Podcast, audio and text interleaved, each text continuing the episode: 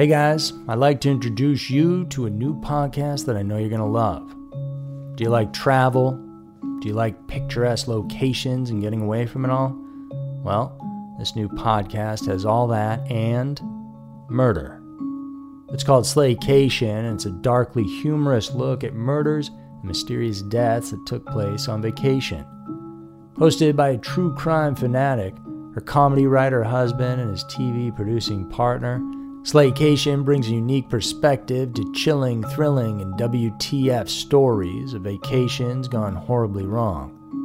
From the twisted tale of Harold and Toni Henthorn, whose romantic anniversary in the Rocky Mountains ended with one of them falling off a cliff, to Angelica and Vincent, two recently engaged lovebirds whose Hudson Valley kayaking adventure ended underwater. Each episode of Slaycation will have you asking, accident or murder? But it's not just the stories that'll intrigue you. It's the discussion between a longtime married couple and business partners who happen to be Emmy nominated TV producers. Each episode of Slaycation also includes humor, takeaway, and travel tips that will keep your next vacation from being your last. If you're ready to pack your body bags, Slaycation is available on all major podcast platforms Search for Slaycation on Apple Podcasts, Spotify, or wherever you get your podcasts. This podcast is sponsored by Ramp. Are you the decision maker in your company? Consider this. For the first time in decades, there's a better option for a corporate card and spend management platform. Meet Ramp, the only corporate card and spend management system designed to help you spend less money so you can make more. Most corporate credit cards offer points as incentives but those points amount to less than their worth in real cash value. Ramp's business cards offer you cash back, real money in your pocket. Plus, you control who spends what with each vendor. And Ramp software collects and verifies receipts automatically, which means you'll stop wasteful spending and close your books in hours instead of days. Businesses that use Ramp add up to 5% to their bottom line the first year. If you're a decision maker, adding Ramp could be one of the best decisions you've ever made. And now get $250 when you join Ramp for free. Just go to ramp.com slash easy. Ramp.com slash easy. R-A-M-P.com slash easy. Cards issued by Sutton Bank and Celtic Bank members FDIC terms and conditions apply.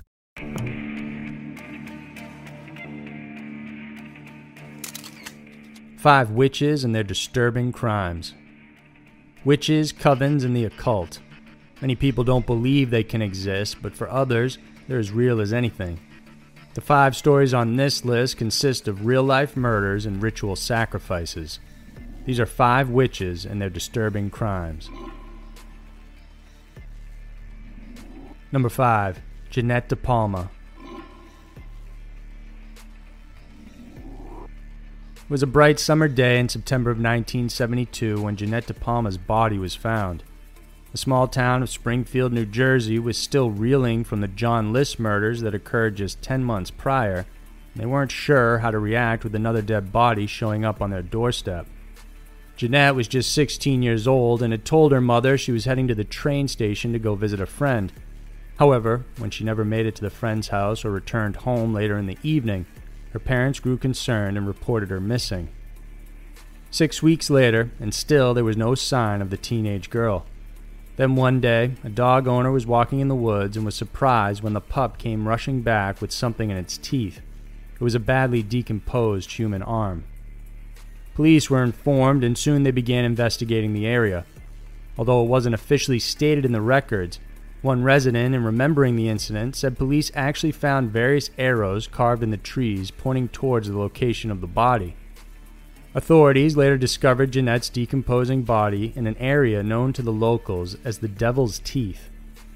There are plenty of versions out there about how or what was found near her body that day, and while many disagree on the details, there was no doubt that the murder scene was very bizarre. Her body was apparently surrounded by strange, impossible occult objects. For instance, she was found with a coffin shaped perimeter made from logs around her body. There were dead animals hung from the trees nearby, as well as makeshift wooden crosses. During the autopsy, the coroner couldn't find the exact cause of death. There was no indication of any stab wound or blunt force trauma. They could only point to strangulation as the likely cause, but still they weren't sure. Then there were the toxicology reports. They couldn't find drugs or other substances in Jeanette's system, but they did find high levels of lead, which was, of course, very strange. Afterwards, police received a tip that a homeless man named Red used the area where Jeanette's body was found as a campsite. Initially, the lead was promising, but soon police took Red into custody, but had to let him go due to a lack of evidence. The man was then cleared as a suspect completely. Two weeks later, a local paper reported that the girl's cause of death was from witchcraft and a ritualistic killing. There had been countless rumors around the area of a coven of witches and Satanists that operated in the Watchung Reservation. Eventually, the case grew cold and no other leads could be found, but that didn't stop it from becoming ingrained in local lore. In the early 2000s, a magazine called Weird New Jersey decided to report on the case. Soon, the editor and founder began receiving anonymous letters about Jeanette's death. This included how police lost all or most of the crucial files about the case. Police said they lost the files due to the flooding when Hurricane Floyd hit the area in 1999, but others think they're using that as a cover up. Regardless, those who came forward provided additional details, and all their findings were compiled in a book titled Death on the Devil's Teeth The Strange Murder That Shocked Suburban New Jersey. In it, they point to a possible cover up, a list of more suspects, as well as connections to other unsolved murders in the area. Today, the case still remains unsolved and no one knows who killed Jeanette De Palma. Number 4. Angela Sanford.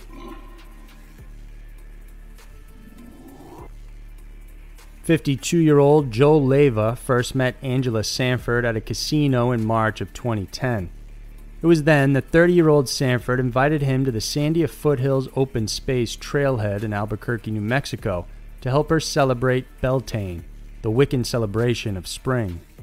Once at the trailhead, Sanford said Joel made some sexual advances which she rejected. He then attacked her and tied her up with her rope belt and threatened her with a dagger. She said she convinced him that she did want to have sex with him, and so he ultimately freed her. Once untied, she then asked him to lie down, took the knife away from him, and stabbed him three times in the stomach before running away to seek help. A group of witnesses said Sanford ran to them in her underwear, saying she was raped and asking for help. However, none of them heard of anyone yelling for help prior to her arrival. When police investigated the situation, they discovered there were inconsistencies with the woman's version of events. For one, the coroner reported that Joel had suffered approximately 13 stab wounds to the head and stomach instead of the three she reported. Moreover, one witness said he saw Sanford initially hiding behind a boulder and only came up to him when she realized that he had seen her. Another odd thing is that her clothes were also neatly folded right beside the body of Joel. As if that wasn't enough, Angela had actually saved Joel's number in her cell phone, naming it as Sacrifice as opposed to his actual name. The dagger that was used for killing him was also a Wiccan sacrificial dagger as well. Practicing Wiccans have stepped forward condemning Sanford for her actions. Ultimately, she was charged with the murder, but made a plea deal for second degree murder that put her behind bars for 20 years. Number 3. Adolfo Constanzo. In the spring of 1989, students looking to celebrate spring break headed to Matamoros in Mexico. An easy drive from Brownsville, Texas, it's become a favorite for college students looking to enjoy all night parties, alcohol, drugs, and more. But Matamoros, despite being spring break friendly, had something else disturbing going on at the time. Since New Year's Day of that year, close to 60 people have been reported missing. One student that likely didn't know or care of the high crime rate was pre med student Mark Kilroy. He crossed into the border town with friends to enjoy the break, but was separated from them one night while partying. Close to dawn, when the group headed back, they had lost sight of Kilroy completely. An extensive manhunt and investigation soon erupted, sparked partially by the $15,000 reward for Kilroy's safe return and additional information as to his whereabouts. Matamoros police interrogated more than 127 suspects, but none of them had any information to give. Enter Adolfo Constanzo. Born in Miami, Florida, he's the son of a Cuban immigrant and the oldest of three children from different fathers. By the time he was six months old, his mother had him blessed by a Haitian priest who practiced the African voodoo religion of Palo Mayombe. When he was a teenager, Adolfo began apprenticing as a local sorcerer practicing the religion. His mother remarried, and his stepfather was involved in drug dealing, leading Adolfo to forge the same path. He moved to Mexico City by the time he was an adult, gaining several followers. His notoriety not just involved drugs, but in casting spells to bring drug dealers good luck in their deals. The practice initially involved animal sacrifices like that of zebras, snakes, chickens, and even lion cubs. Many of his clients were affluent drug dealers and hitmen who loved Constanzo's display of violence and supposed black magic. Unsatisfied with the animal sacrifices, he moved on to grave robbing, stealing human remains to use in his rituals by putting them in his cauldron. But he didn't stop with the dead. He truly believed his magic spells were the reason the cartels were so successful, and for this he demanded one cartel make him a partner. When they declined, seven family members of that drug ring disappeared and they were later found with various body parts missing. By 1988, Constanzo moved to Rancho Santa Elena, where he committed some of his most sinister and sadistic crimes. Aside from killing, kidnapping, and murdering various people, it was in this same place that Mark Kilroy was brought in to be sacrificed. Initially, Mexican police picked up two of Constanzo's henchmen, not realizing the gravity of their crimes. Police were led to the ranch where they discovered a host of occult items. A total of 15 mutilated bodies were buried in the area. Different body parts, including a human brain, were also found. One of Constanzo's followers freely admitted they killed Kilroy with a machete to the back of the head because Constanzo needed a good, superior brain for his ritual spells. When police cracked down on the ranch and arrested the cult members, Constanzo had gone into hiding. He had plans of leaving Mexico, but was soon surrounded by police, and that's when he ordered one of his henchmen to kill him and his lover, Martin Quintana.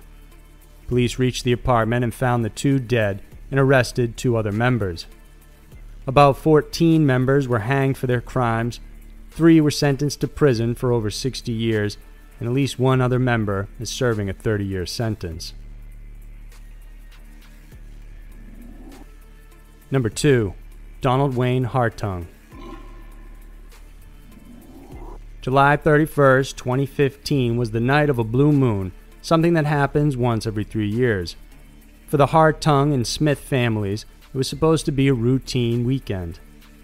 Donald Hartung went to his 77 year old mother's house in Pensacola, Florida to cook dinner. His half brothers, John and Richard Smith, were also there. However, soon, all three of them would be dead. When police discovered the scene after doing a welfare check on the family, they realized the mother and two brothers had been killed two to three days prior. All the victims were beaten with claw hammers, and their throats had been slashed. In addition, 47 year old Richard Smith, who worked for the Department of Homeland Security, also suffered a gunshot wound. Initial reports stated the bodies were posed in ritualistic fashion, but later on, police clarified and said that they were found in separate rooms, all of them apparently hidden under a pile of clothes. Neighbors said the Smith family were quite reclusive. All three victims lived together, while Donald lived in a separate home just a few miles away. The neighbors also noted they didn't observe anyone leaving or entering the house from the 28th through the 31st. Three months after the incident took place, 58 year old Donald was finally arrested by police and charged with homicide. According to investigators, the crime had ritualistic undertones and was reported as being tied to witchcraft. Donald was said to be a practicing Wiccan and kept several books about the subject inside his office. As for the motive of the crime, police explored three possibilities. One was that it was a religious ritual involving the blue moon. Another angle was money and inheritance. Apparently, the suspect was left to inherit everything after his brothers were eliminated from the scene they did find it odd, however, that the suspect didn't take the $7,000 in the safe inside the home, so perhaps money wasn't the motive.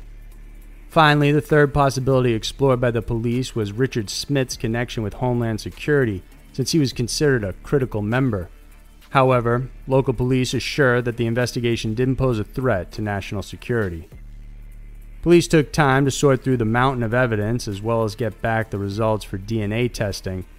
Since all the parties involved were related, they had to make sure they had sufficient and correct information before proceeding with the arrest and charges against Hartung. Donald was arrested and charged in October of 2015 and has been held in jail ever since. His trial has been postponed, but prosecutors say they will seek the death penalty. Number 1. Clara Schwartz. Fantasy and role playing games seem harmless to most people, but for Clara Schwartz and her father Robert, that pretend time turned deadly. On December 8, 2001, Robert, a prominent scientist who was an expert on DNA sequencing, was found stabbed with a 27 inch sword while he sat down for dinner in the remote Leesburg, Virginia farmhouse. Even though 20 year old Clara was at James Madison University that night, her involvement in the crime remained at the core of the investigation. Clara was described by her uncle Chris as a disturbed young girl. She also had a lurid fascination with the occult, role playing games, vampires, assassins, and magic. Three days after the crime, 19 year old Catherine Inglis spoke to police and told them about Clara's involvement. Apparently, Clara had been discussing and planning her father's murder with two other friends, Michael Pfohl and Kyle Hulbert. Clara was supposedly upset with her father for hitting her and believed that he tried to poison her. On the night of the murder, the three friends went to Clara's house. Catherine and Michael stayed in the car while Kyle went inside and confronted Robert, ultimately stabbing him where he sat. Clara had met Kyle at a Renaissance festival in 2000, and the two just hit it off. Both loved the occult and witchcraft. Kyle had a long history of mental issues and fancied himself as a warrior who was to be Clara's protector. During the trial, prosecution portrayed Clara as simply a teenager expressing frustration at her family's problems. They said she never explicitly ordered the murder, but that the others, particularly Kyle, had misinterpreted her complaints.